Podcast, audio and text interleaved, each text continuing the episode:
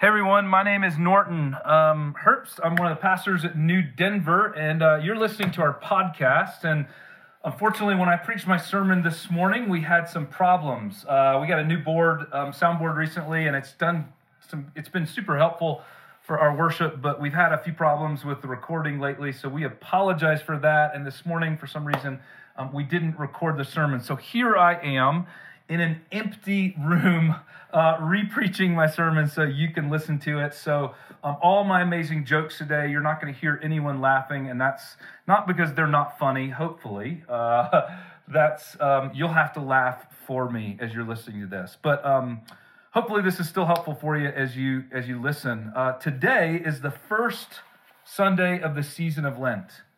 Uh, Lent is a period of 40 days that culminates in Good Friday and Easter Sunday. And for over 1,500 years, followers of Jesus have set aside these 40 days as a season of drawing near to God in some very intentional ways.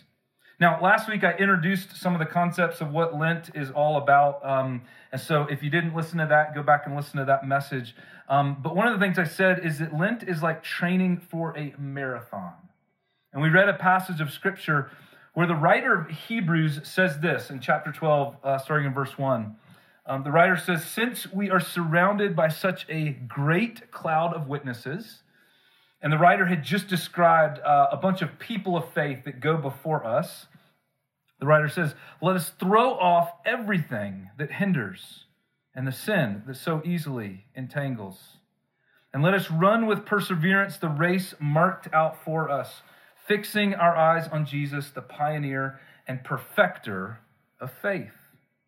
So the picture here is that the journey of faith is like a race, it's like a marathon.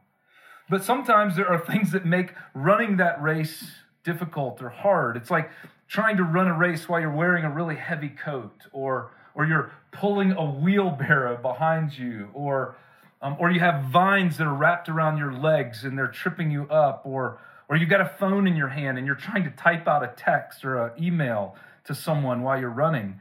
And you just can't run very well when you have those things tripping you up or weighing you down or distracting you. So the writer of Hebrews says, let go of those things, throw those things off, get rid of them. Maybe they're burdens you're carrying, maybe they're distractions that are keeping you from running this race well. So just let go of them and fix your eyes on Jesus. So during Lent, Christians have historically let go of something. Sometimes we call it giving something up as a way of saying, this specific thing in my life right now could be a burden or a distraction. And so I'm going to, for the next 40 days, set it aside, give it up, let go of it. And if you've done that this Lent, um, if you gave something up, if you let go of something starting just a few days ago on Ash Wednesday, great job. Hang in there. You're four days in. Now, if you happen to be listening to this and you didn't give anything up for Lent, maybe it's because this whole Lent thing is new to you and you didn't really understand. Um, maybe it's because uh, you didn't really know what to give up. Maybe it's because you forgot. Maybe because you've done this Lent thing before and you just didn't want to do it again this year. Um, that's okay. You can still start. You can still jump in and join us. Um, you're only four days late, uh, so you're not going to get an A on your Lent grade. Uh, kidding on that one. Um, there's no Lent grade. Uh, this is not about perfection. This is not about impressing God, right? Lent is not an obligation that's placed on you, it's an invitation for you. So today, if you haven't jumped in and given something up for Lent, you can start today. Now, there's an interesting idea that I want to introduce to you on this first Sunday of Lent. The writer of Hebrews says that Jesus is the pioneer of our faith. That means he led the way. He ran the race of faith first. He's the model we're to follow. Fixing our eyes on him means to simply follow him, to run the race in the way that he ran the race. But here's the interesting thing Jesus himself let go of burdens and distractions in order to run the race well.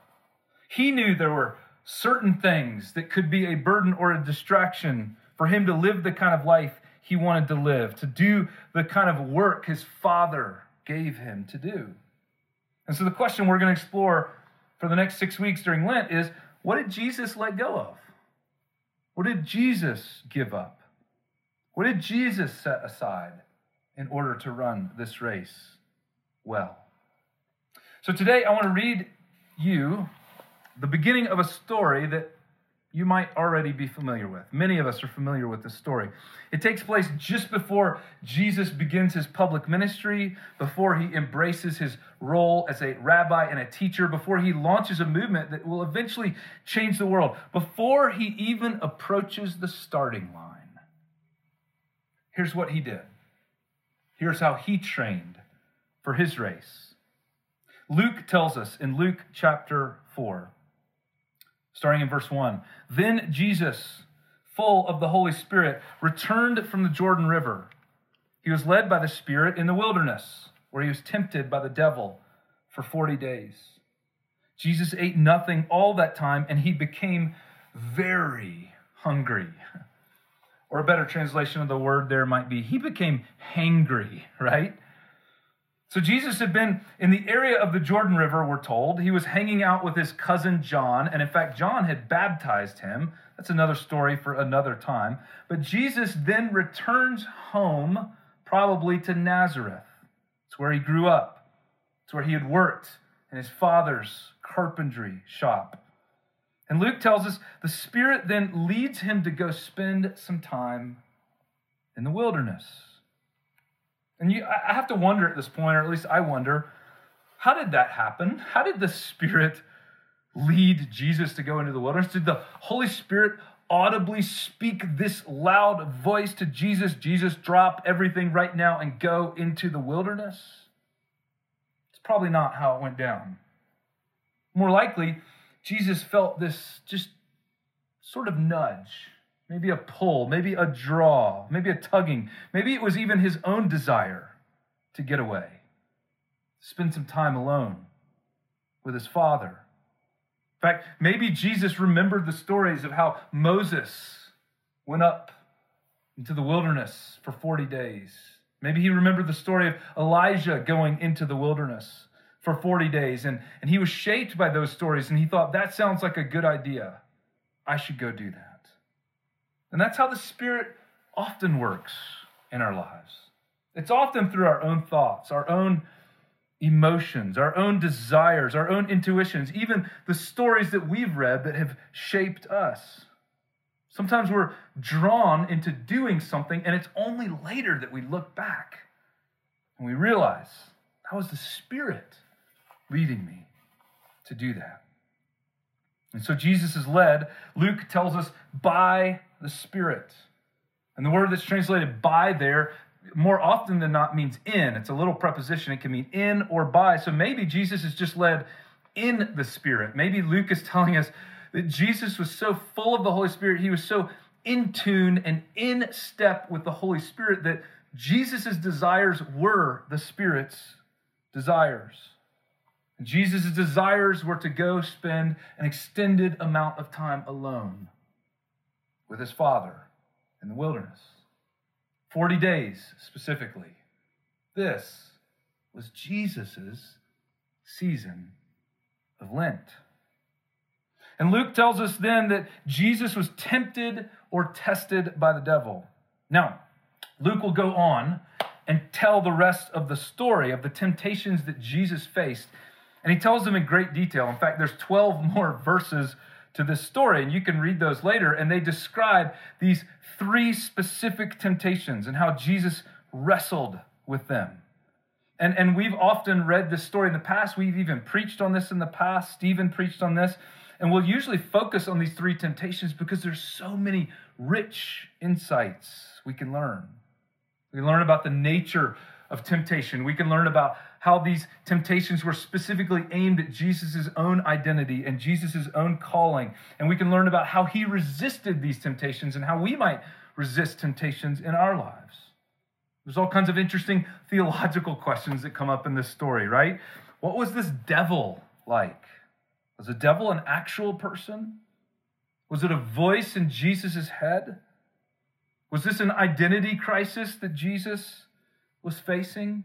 Is that the kind of modern language we might use now? But ancient people would, would hear the story and they would interpret it very differently. They would describe it using this devil language very differently than people might now.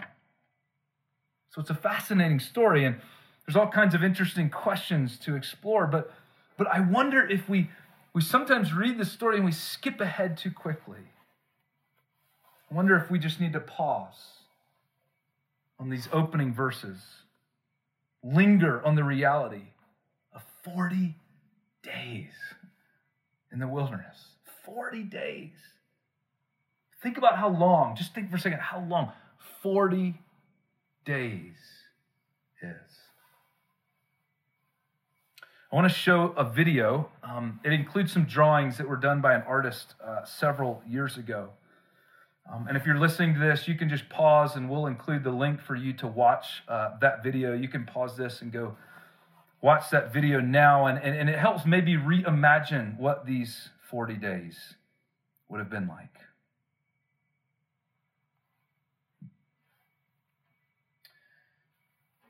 I like this video and these images because you get to about day 15 or 20 and you realize, wow, 40 days is a long time. You see, we read the story and we skip right to the end, the temptation part.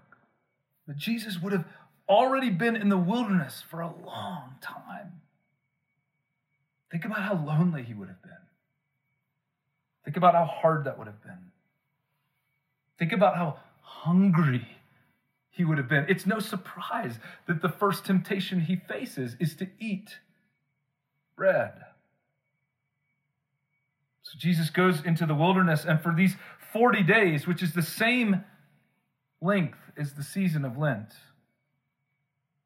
we have to ask what does Jesus let go of? What does he give up? Well, he gives up companionship, right? He's by himself. He gives up his friends, his family. He gives up comforts, comforts of sleeping in a bed at night, comforts of a roof over his head, the comforts of a, a chair, a simple, a simple chair to sit in.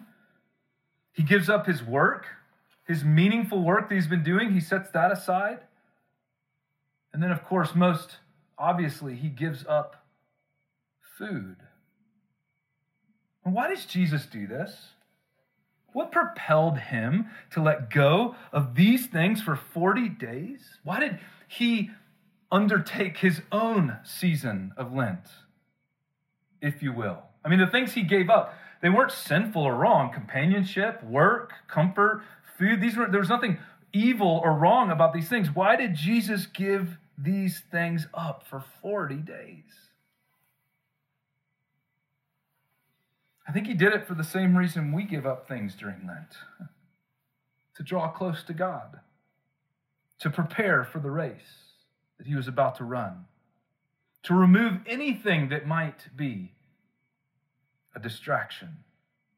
And so for me, there's something so comforting about this story because I read it, especially as we enter into Lent, it reminds me that Jesus is doing the same thing I'm doing. He let go of some really tangible and simple and physical and material things for a period of 40 days, just like we are during Lent. Jesus observed his own season of Lent. And I wonder if, as he was walking out the door, on day one, heading into the wilderness, going on his hike, I wonder if he thought, you know, maybe I should take some food with me. Maybe I don't need to go uh, go with without all food. Maybe I don't need to give up all food. Maybe I should take some food with me, right? I mean, can't I experience God's presence in the wilderness just as much on a full stomach as an empty stomach? In fact, I wonder if the weather's going to be bad. It looks like it could be bad. Maybe I should just stay home. Maybe I should just sit on the couch and meditate or reflect for 40 days. See, I think Jesus had those thoughts and he had those temptations before he ever got to the big ones.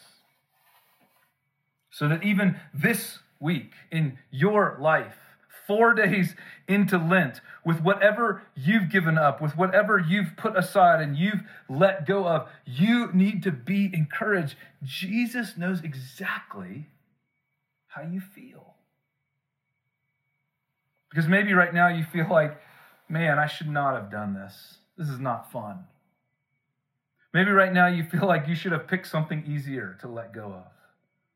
Maybe you're even thinking this whole idea of Lent is kind of dumb, and I knew I should have not even done it, and I should have just skipped church for the next six weeks, right? Jesus knows that you're having these thoughts, and He gets it. He's been there, He's had these thoughts.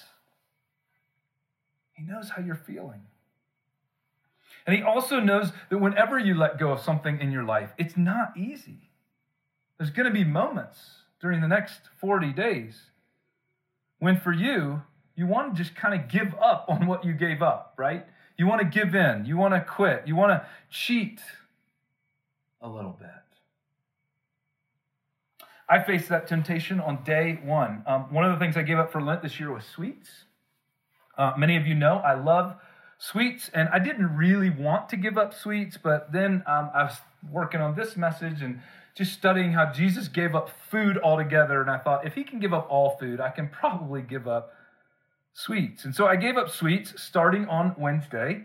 And uh, I teach a class at DU on t- Wednesdays and Fridays right now. And so on Wednesday, I came home from teaching this class and I was tired. I'd been teaching for two hours and I was hungry because I had skipped lunch. And the minute I walked in the door at our house, I could smell vanilla icing.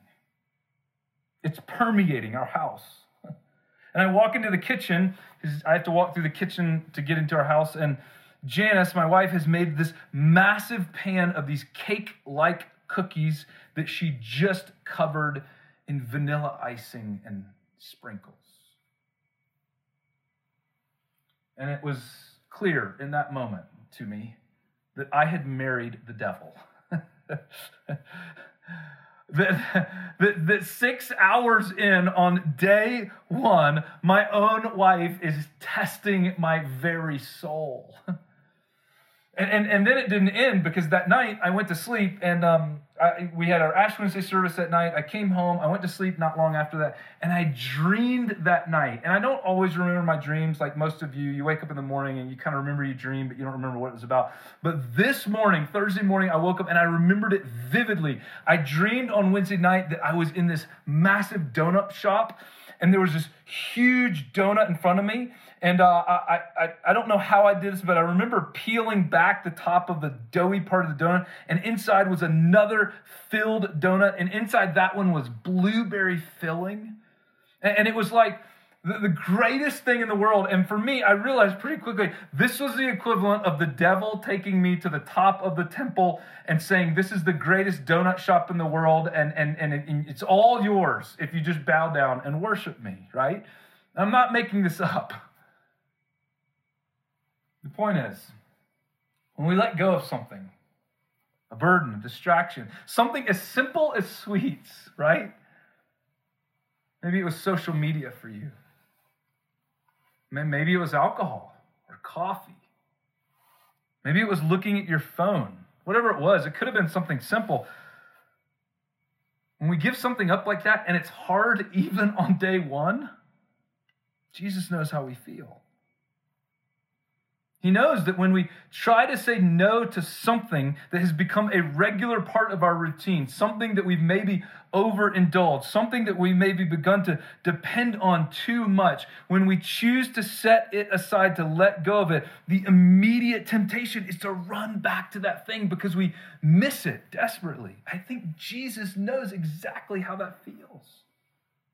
He's been there, he felt that in the wilderness for 40 days. Now, Jesus is going to give up a lot of other things during his ministry.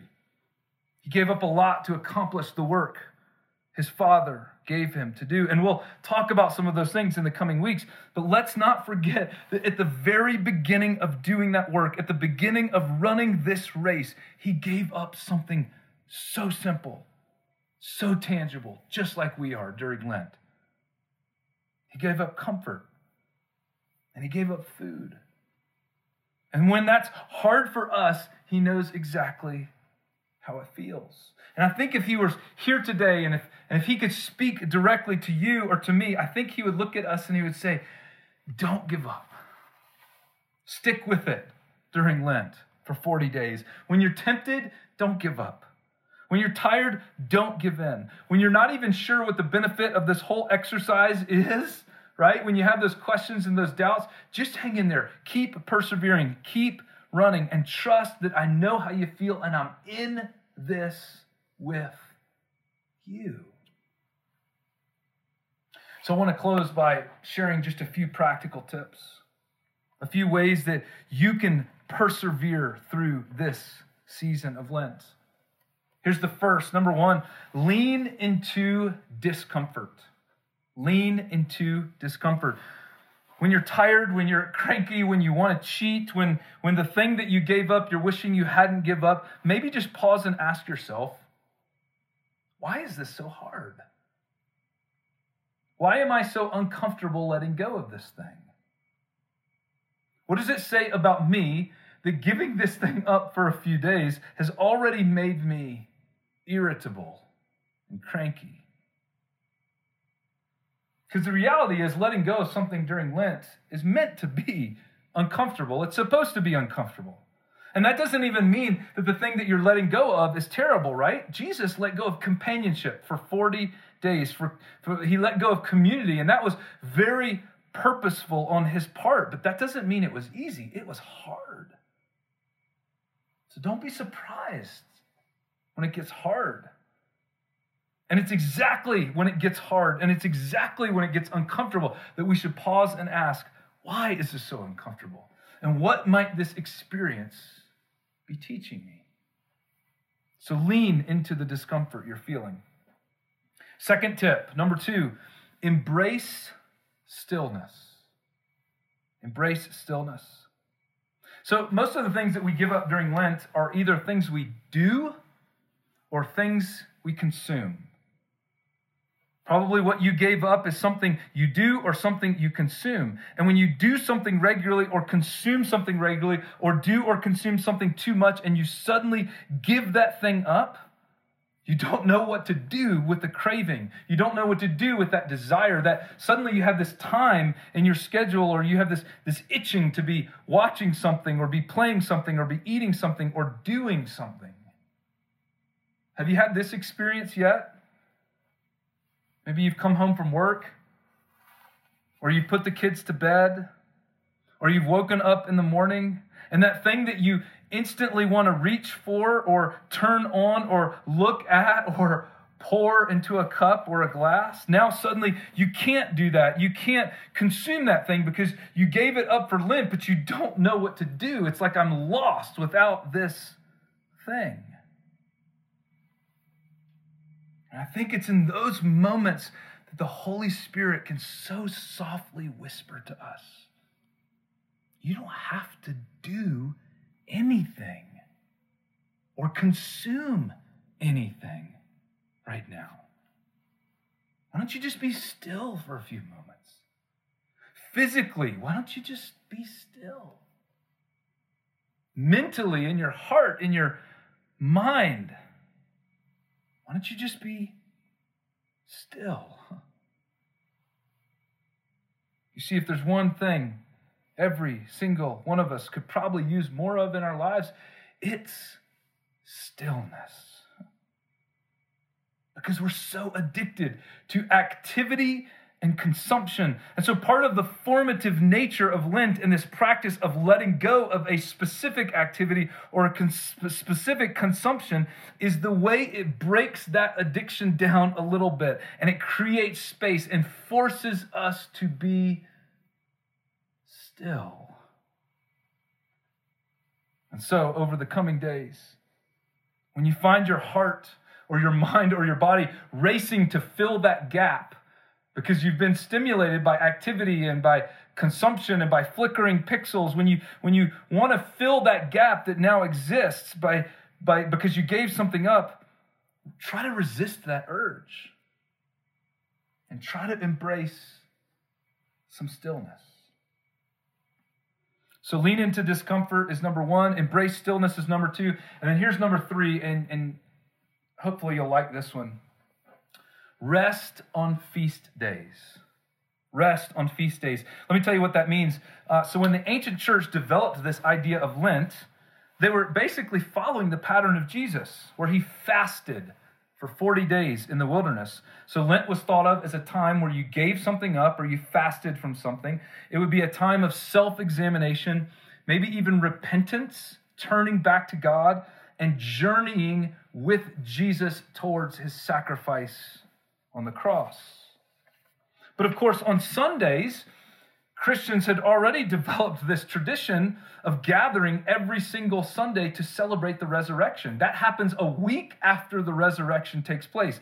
And from then on, Christians have gathered on Sundays to worship God, to celebrate the resurrection life that He can give us. So Sundays are not fast days, Sundays are like feast days. They're days of thanksgiving and celebration. So that, that, that, that's something that early Christians decide should never change. We should always gather, no matter what, what we're facing or whatever we're going through. On Sundays, we're going to gather together and put our hope and our faith in Jesus' resurrection life. And so they said, when we enter this season of Lent, let's not count Sundays as part of the 40 days of Lent which is why Lent starts on Ash Wednesday, which is actually 46 days before Easter, because the six Sundays don't count as fasting days during Lent. Those Sundays are feast days, which practically speaking means if you gave something up during Lent on Sundays, you could choose to rest from that practice. So if you gave up sweets, for example, on Sundays, you might take the day off and enjoy the goodness of the Lord in a glazed donut. Now, let me offer a couple of clarifiers on this one. Um, I've done seasons of Lent where I gave something up or let go of something. And for me, it was actually better to just give it up or let go of it for the whole 46 days, to not rest from that practice on Sundays. So you might consider that. Um, and also, maybe for Lent, you've decided to, to let go of or give up a significant vice, a habit in your life, a, a sinful habit that's actually been quite destructive. Maybe it's online gambling. Maybe it's drinking way too much. Maybe it's pornography. And it's not just a burden and it's not just a distraction. It really is a sin that has entangled you, and you've made the brave and courageous decision to embrace this as a Lent practice, to give this thing up. And if that's the case, then obviously I would not encourage you on Sunday to feast on those things. But if what you gave up was more of a burden, more of a distraction, and you want to rest from that practice, of giving that thing up on Sundays, I think there can be a healthy way to do this. The unhealthy way would be if you gave up TV during Lent and on Sundays you binged on Netflix for 10 hours straight, right? Probably not the best thing to do. You're basically just making up for lost time during the week, and that means you've missed the whole point of Lent. So, resting on a feast day might be eating one good dessert watching one TV show, spending 15 minutes on Instagram on Sunday night, and actually pausing before you do any of these things to say, I don't really need to do this, God. And I think you're teaching me something so important during Lent as I'm giving this thing up. But thank you for this little grace. It's a reminder and a symbol of the true rest and the true feast that we'll all one day experience. So lean into the discomfort, embrace the stillness. And if it's appropriate and you can do it in a healthy way, rest on feast days. And through it all, remember that Jesus is with you. He knows it's hard. He knows what it's like. He knows you might even stumble along the way during Lent, and that's okay because this isn't an obligation, it's an invitation. an invitation to follow in his footsteps and to learn from him. Let me pray for you. God, I pray for everyone listening to this, everyone in our community of faith who's taken this challenge to let go of something during Lent and to fix their eyes on you. I pray that you would give every single one of us the courage and the perseverance to hang in there. And I pray that you would open our hearts and our minds and our eyes to see and experience what you're doing through this intentional season. I pray this in your name. Amen.